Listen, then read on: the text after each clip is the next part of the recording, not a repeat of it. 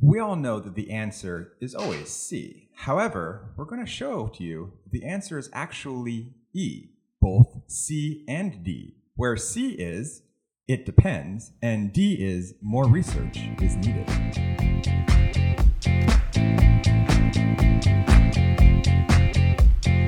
Welcome to Therapist in Motion podcast, brought to you by Spooner.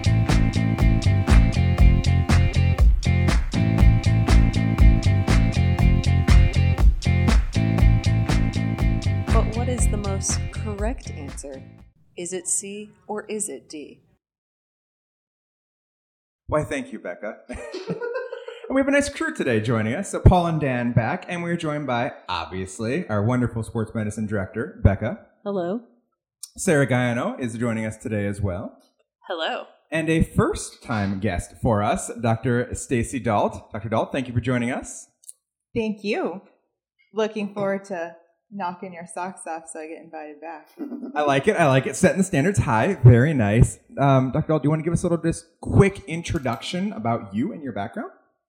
Absolutely. So I grew up playing a less than run-of-the-mill sport in competitive bowling and realized that I wanted to be a physician very early. So got started in sports medicine because of my sports history and doing athletic training in high school.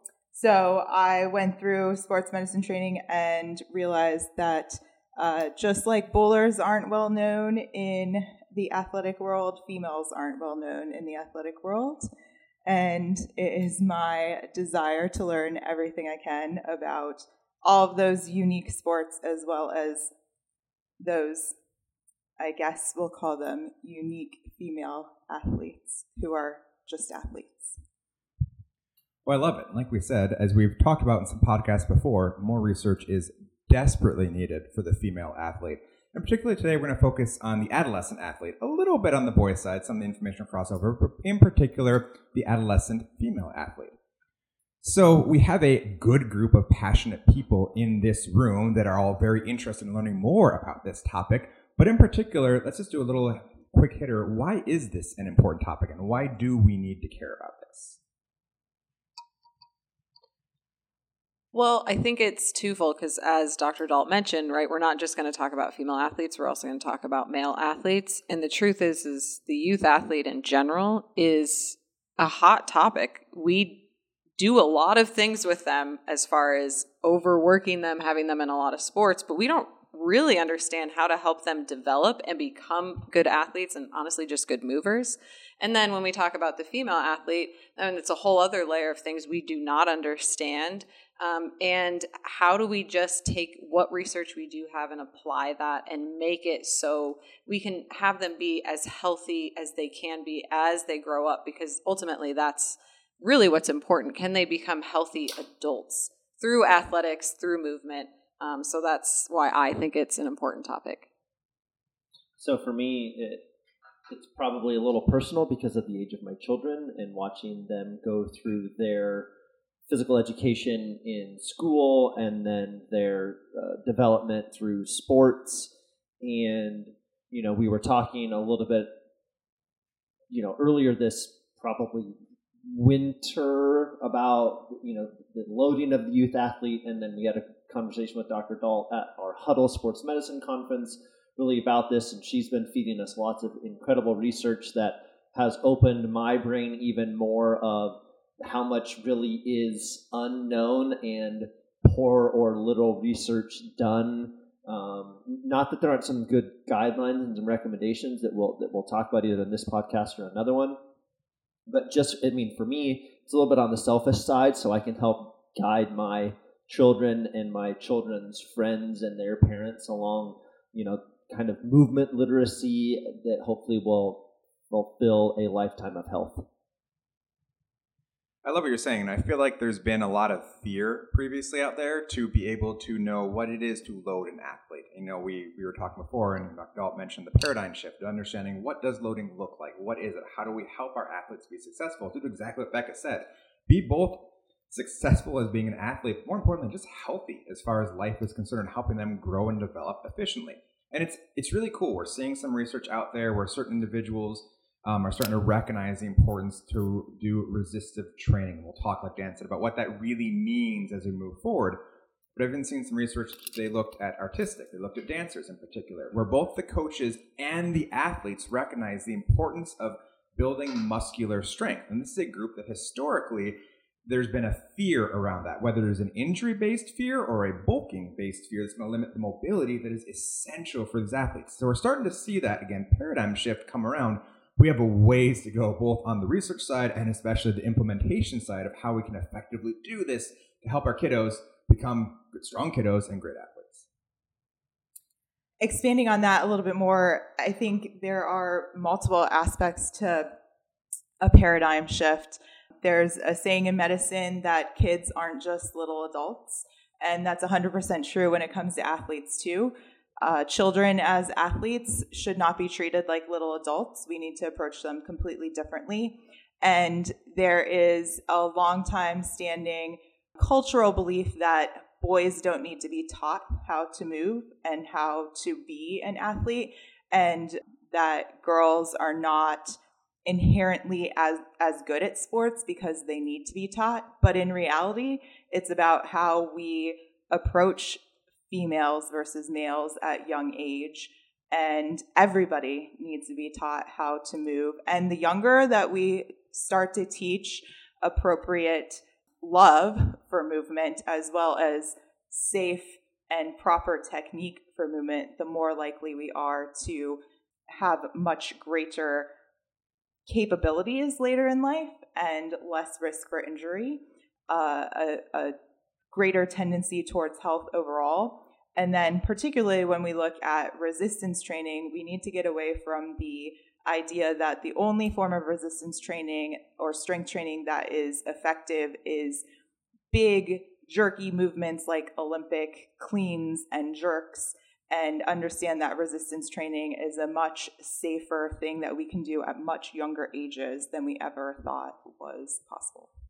I love it. So let's kind of jump into that understanding of movement, and then the misunderstanding of what you said is that some people don't need to be taught, whereas we know when we go through puberty, everyone is having a proprioceptive challenge. But Dan, give us a little bit of an intro of kind of what some of the research says as far as movement needs are for adolescents. Yeah. So, you know, in adolescence, it really talks about we have the ability to load them and put on some strength, and not just bulk, but strength to control their body. You know, the science is resounding that if an athlete that or an individual jumps, they're going to accept anywhere from 3 to 6.8 times their body weight. So when they hit adolescence and they're involved in any sort of jumping task, regardless of what that is related to in any sport, can their body withstand that force that they need to absorb? So I think in the adolescent age, you know, the literature supports the loading, versus in the younger age, it really supports the utilization of plyometrics. And as Dr. Dault said, kind of that movement literacy and understanding how to move their body in space, which in theory is going to, because of mass and momentum and the impact of gravity and the impacts of ground reaction forces, they're going to develop neuromuscular adaptations that serve them better moving forward. That's kind of at a high overview, but you know where that difference is. Also, if we think about the impact of the proprioceptive system, like Paul mentioned, when they hit puberty, that they're going to have a decrease in that. Well, then maybe we need to alter the amount of weight that they have, the amount of range of motion that they move that load through. Maybe it's a more controlled range of motion. If they're doing some sort of squat, goblet squat, whatever, front squat, it's only going to a certain height of a box where their rear end touches the box, and then they come back up, versus taking it to 120 degrees of knee flexion, which may put too much stress through soft tissue and joint growth plate, etc. I think you make a good point talking about the proprioceptive stuff, and just to go ahead and jump on the proprioceptive soapbox that I think we're all about to get on. But one of the things that puts females at greater risk for ACL injuries, and if you look into the research, you'll see that females over time are up to 8 times more likely to tear their ACLs, and when they're younger, it's even higher. And one of those big risk factors is that females versus males tend to have greater impaired trunk control in space over their lower extremities, and it puts them in those bigger ACL risk positions. And so I think that just highlights that statistic, and those differences really shows that early on we have to teach these athletes to control their trunk in space earlier, and not just girls. That's going to be a male's injury position as well. Girls maybe just have it more likely than males. So it's huge. We have to teach kids how to control their body in space. I always think of like the stereotypical gangly kid that goes out for basketball trials, and you have just the flailing limbs all over the place. This is not a harking back to my own history. Shush you. I control my limbs at all times. Thank you.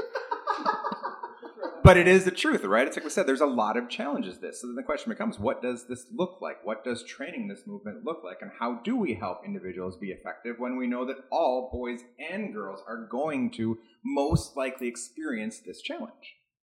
And if you could imagine being that gangly kid going out for basketball, but never have been taught or practiced the fundamentals of basketball before, you can start to see how the female athlete might even immediately shy away from putting herself out there to try to go out for a sport because of, especially as she goes through puberty a little bit younger than her male counterparts, that her body's changing and she already doesn't feel confident, but then she doesn't like the way she thinks she looks moving.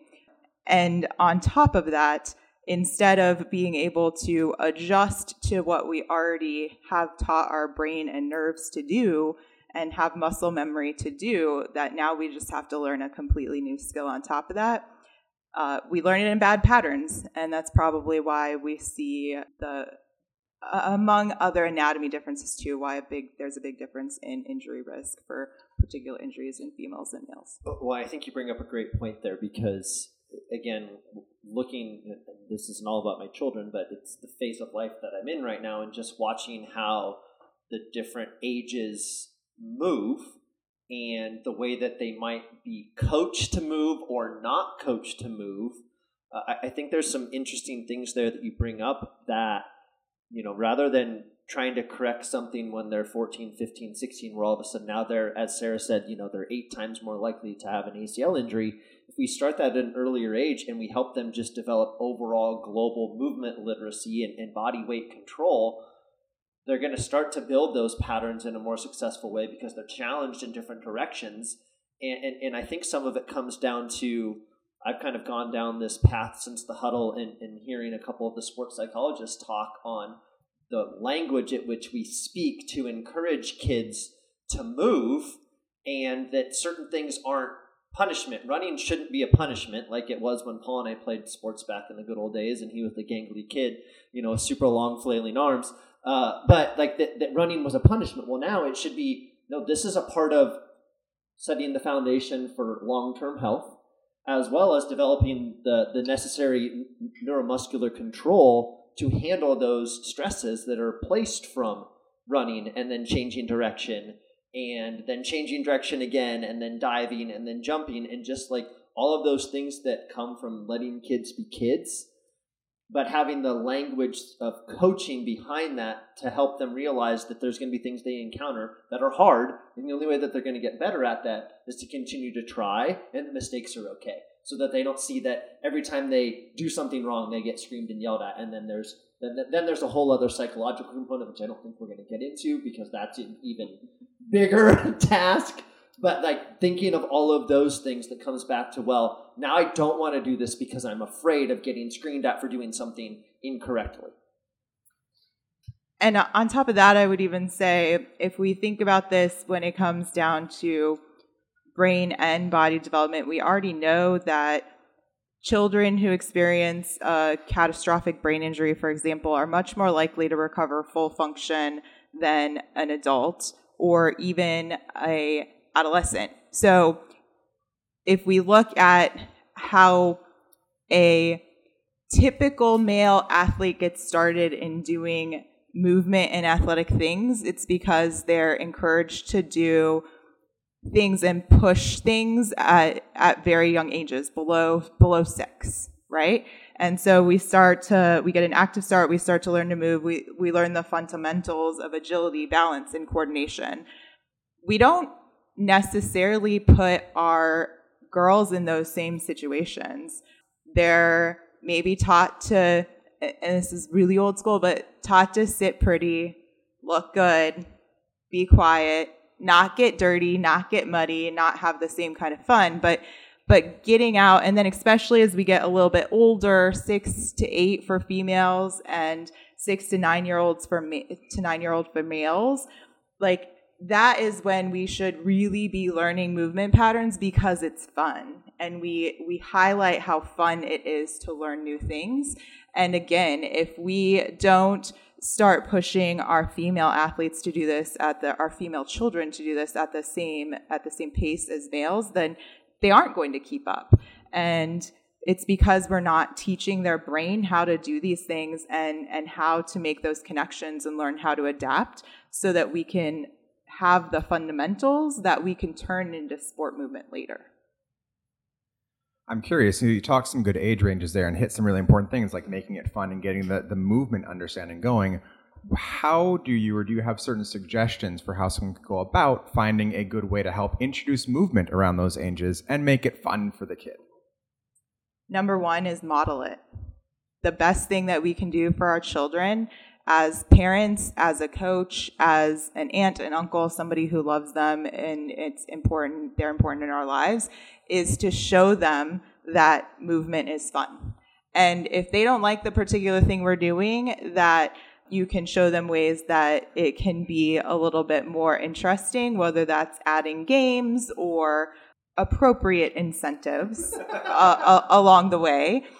And not a bartering system, right? Not if you'll do this, then you get this, or if you don't do this, then you're going to have punishment, like then you'll have to run more, but something that they really buy into. And then more than anything, though, getting out and being with them, because developing a relationship with children, again, whether you're a parent or a coach or just another loved one, an interested, motivated bystander, appropriately, again, then fostering that relationship and doing something together is going to be a great way to communicate and learn other things and open doors to a lot of other things. But also, kids want to be like us. They want to be like dad. They want to be like mom. They want to be like big brother. And so if we give them a way to get involved, and even if it's day-to-day things, just making a new game that makes you jump over things and walk along the curb and hopscotch and not stepping on cracks, like all of those little things we've done as a kid that were lots of fun and had songs to go with them or not, those are ways that we teach ourselves those things. Well, and Dan, you were just kind of giving us a story of someone with your own kids. And I know, like you said, don't want to use own kids as the only example, but it's an important, relevant example for it. What are some things that you did with your kids, both what are their ages and what you do, to kind of help them to enjoy the activity and be consistent with what's going to be beneficial for them? So to be completely honest with you, it's bringing their friends together and having something that's organized. And I try to be well thought out when I'm planning these group movement sessions, of something that's going to have a little bit of fun, that's going to have some movement literacy, some that's going to have something that's going to push them a little bit, and it's going to push some of them more than others based on the range that they have in their athletic movement literacy. And then, something that's going to involve a little bit of competition, whether it's, who's the first to sprint across the line, but then encouraging the people who are after them so that they see that they really are developing this camaraderie and this work ethic as a group, and that nothing is seen as punishment. It's interesting because with my oldest two, they're 11 and a half and 9 and a half. They're very different children, obviously. And one of them is motivated to work by himself, where the other one, it is very much a struggle to work by himself, versus when you put him in a group dynamic, the one who struggles by himself thrives. He does fantastically. And the other one, it's a little bit harder because he's a little bit more distractible. And so he loses focus, and then his effort level drops. And the one thing that I try and stress with them is effort is really the only thing that I care about. You're not going to get in trouble if you're giving me effort. I don't care if your footwork gets crossed up. I don't care if you jump the wrong direction, if you move the wrong direction. If your effort that is there and you are going at 100%, if that's what the task requires, that's the thing that matters. And for the one that likes to train a little bit more individually, his effort struggles a little bit more in the group dynamic, which is fascinating, again, from a psychology standpoint. But that's what I found to be successful, is putting them together in a group with their peers where they can have a little bit of fun and challenge each other a little bit. And whether it's a group of peers that are the same age or not, we talked about this in some different ways as well, but particularly in your example right now, tag is one of the best things that we can do as kiddos to learn all of these things. You have to stop. You have to change direction. You have to plan things out. So even the mental development, like how am I going to get somebody who maybe has more skill than I do? But also as an adult facilitating these, what we can do is find ways to make the rules such that nobody has a clear-cut advantage. So, for example, we have a younger kid who just isn't as fast because his legs aren't as long, regardless of what his focus is. And so you change the sport, you change the tag from one person is it and has to get somebody else to be it to one person is it and also has to protect his little brother, for example. And all of a sudden, you're creating a team and different camaraderie despite still competing. And you're able to teach, again, something that's going to be important long-term for team sports is that just because we are competing doesn't mean that we can't also look out for each other. And when we look out for each other, then we often get better outcomes overall. And just to kind of circle back a bit, Dan, you talked before some of the research, and everything we're hearing here is very body weight-based and plyometric-based, right? Fun, active, moving, understanding where your body's moving in space, and then getting the forces through it like Dan spoke to before, when you run, when you jump, when you hop, whatever it is, but not having to load. So we talked before about resistance not always being putting a true weight-based load through the individual. This is where this comes into play. Every example so far has been a plyometric-based, jump-based, body weight-based component, especially in those prepubescent ages or depending on where they are developmentally. This is what research suggests, correct, Dan? This is a good place to start the kids to get those neural adaptations, and you can be very successful with them at that point. Particularly learning the fundamentals of movements. If we want children, adolescents, athletes to have a good movement pattern when we add load to it, the best time to learn how to move is going to be when our brain it knows that it's rewiring all the time already, right? And so in those very young age groups, yes, it should be fun-based and it should be life skill-based. But for example, a squat is something we do every single day. And when we get older and lose muscle and can't get up out of a chair anymore, that's a major impact on our life and a fall risk, right? So if we learn that better when we're younger, we're going to have better capability to hold on to that longer, especially if as we get older, we use that good base to add some load and add extra muscle. That means we have a higher peak velocity and we have just a higher, healthier peak, longer likely pattern of maintaining it. And therefore, we don't lose as much over time and we have more even if we do lose over time as well. And for those who may have missed our female athlete podcast just a couple previously, Bekah, can you remind individuals the main reasons why girls drop out of sports and how some of this could be utilized to help them stay in sports and be motivated in that for a longer period of time? So there's many reasons why females drop out of sports, but some of the biggest ones tend to be when they do get menstruation, just not talking to them about that. Sarah talked about the proprioception and the inability to kind of control the trunk. That likely comes along with some of those hormonal changes that they have. And so they just feel honestly self-conscious about continuing sport because we're not talking to them about those things that are happening to their body. And so if we're introducing them to movement early on, if we're talking to them about just what's going to happen to their body, these are the things that will help them stay in sport as they get older, because we want them to continue through sport, as we've talked about, to remain healthy adults and to be able to control their movement patterns and do those things in a way that is a little bit more difficult, well, a lot more difficult, honestly, if they drop out of sport and are not active during those age ranges. And like Dr. Dault spoke to a little bit earlier, too, especially as girls go through puberty or changes happening, they might not be comfortable with their body and how it moves. I'm also curious, Bekah or Sarah, you mentioned the importance of getting them comfortable with movement, but you hear like stereotypical components of like women aren't typically in weight rooms as much, especially as a female ATC. I'm sure you had many times you've come across where it was a territory like, oh, you look so comfortable, or why are you comfortable in the weight room? Well, why wouldn't I be comfortable in the weight room? But getting the comfort piece here, like how do we help our girls be comfortable with the movement components and being able to train and continue to not fall behind, like Dr. Dault said, but be comfortable in those sports training environments? Well, and part of it is like we just don't do it. So we talk a lot about equality in sport, but we have to talk about equity as well. Like, are we doing these same things with our females and male athletes? I would say to you, it's gotten a little bit better, but we're still far behind where they need to be.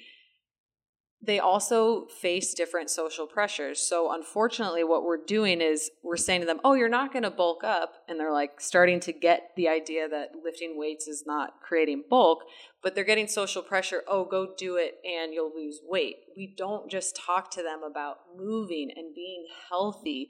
We always have to involve their weight in there somehow. And that is another huge factor that just takes away from their ability to really understand why these things are important to their body. Not about losing weight, not about bulking up, just being healthy and being more active and having better movement. I completely agree that having an image-focused approach to anything, whether we're trying to make it seem better to a female or not, and males as well, but we know a lot of times if we look at how to make the best argument, that it is not to bring up the counterpoint, right? So let's not bring something up that maybe somebody didn't think about before. Let's make sure our girls are comfortable by asking them, what do you need? It might be as simple as, I don't want to wear light-colored shorts because my menses are still incredibly irregular and I don't know when they're going to come. And it might be, and it often is, especially when we look at how we treat male, at any age, male versus female athletes, at any activity level, at any skill level, we have our females ask us and make them ask the question, what do we need to do? What, or how are we doing this? Or teach me to be better. But we offer advice to our male counterparts immediately, whether it's mom or dad or whoever. If our little boy Beau is out throwing a ball and we see him doing something that we know isn't the best way to do that, we give gentle correction or we emulate how to do it correctly. But we don't tend to have that same pattern for our females. And absolutely, if we want them to be comfortable across the board, we need to start modeling that same behavior. You do this too. We're all meant to do this. So we've had some really good discussion on particularly the prepubescent and the younger athlete, how to get them involved through movement. Stay tuned for part 2. We're going to talk more about puberty and onward, looking at loading, looking at recommendations. But before we move on to that, any kind of final thoughts for just how to remember to keep our young girls especially involved in sports and get them started at the right time frame? While not treating them exactly like boys, treating them more like boys as far as how we approach things culturally. So make sure that activities are fun for everybody involved, that we are highlighting things that, whether they are typically viewed to be boy things or girl things, if our kids enjoy them, let's make sure that we, as long as they're good behaviors and healthy behaviors, let's make sure that we encourage those and ask our girls, what's fun? What do you want to do? Make them part of the decision making. And then also give them the cues to help build those fundamentals, just like we would give our little boys the cues to build the fundamentals. We don't need to make our girls ask for how to do things. That is going to put up the barrier. Girls are much more likely to participate when they feel like they are part of the team, part of the club. They feel welcome already. And so let's make them welcome. And then versus our typical boys who feel like they are part of the team because they perform, we have to remember that while bringing our girls in and teaching them how to do things is going to help build skills and keep them involved, that they also don't have the same exact outlook as males either. You bring up a great point there. It really is important when we talk about, as Bekah's mentioned, the equity and equality. The end goal for everyone, want the health, want the participation, want the happiness, but how to help them be successful with that. You touched on some great things to look at the differences to reach where they are for what their needs are, boy or girl. Thank you all for your thoughts and opinions. Love everything we had. And again, stay tuned for part 2 to talk more about the pubescent and post-pubescent athlete. And as always, with any questions, reach out to us at therapistinmotion@spoonerpd.com. Thank you for listening. Please hit subscribe on your favorite podcast app.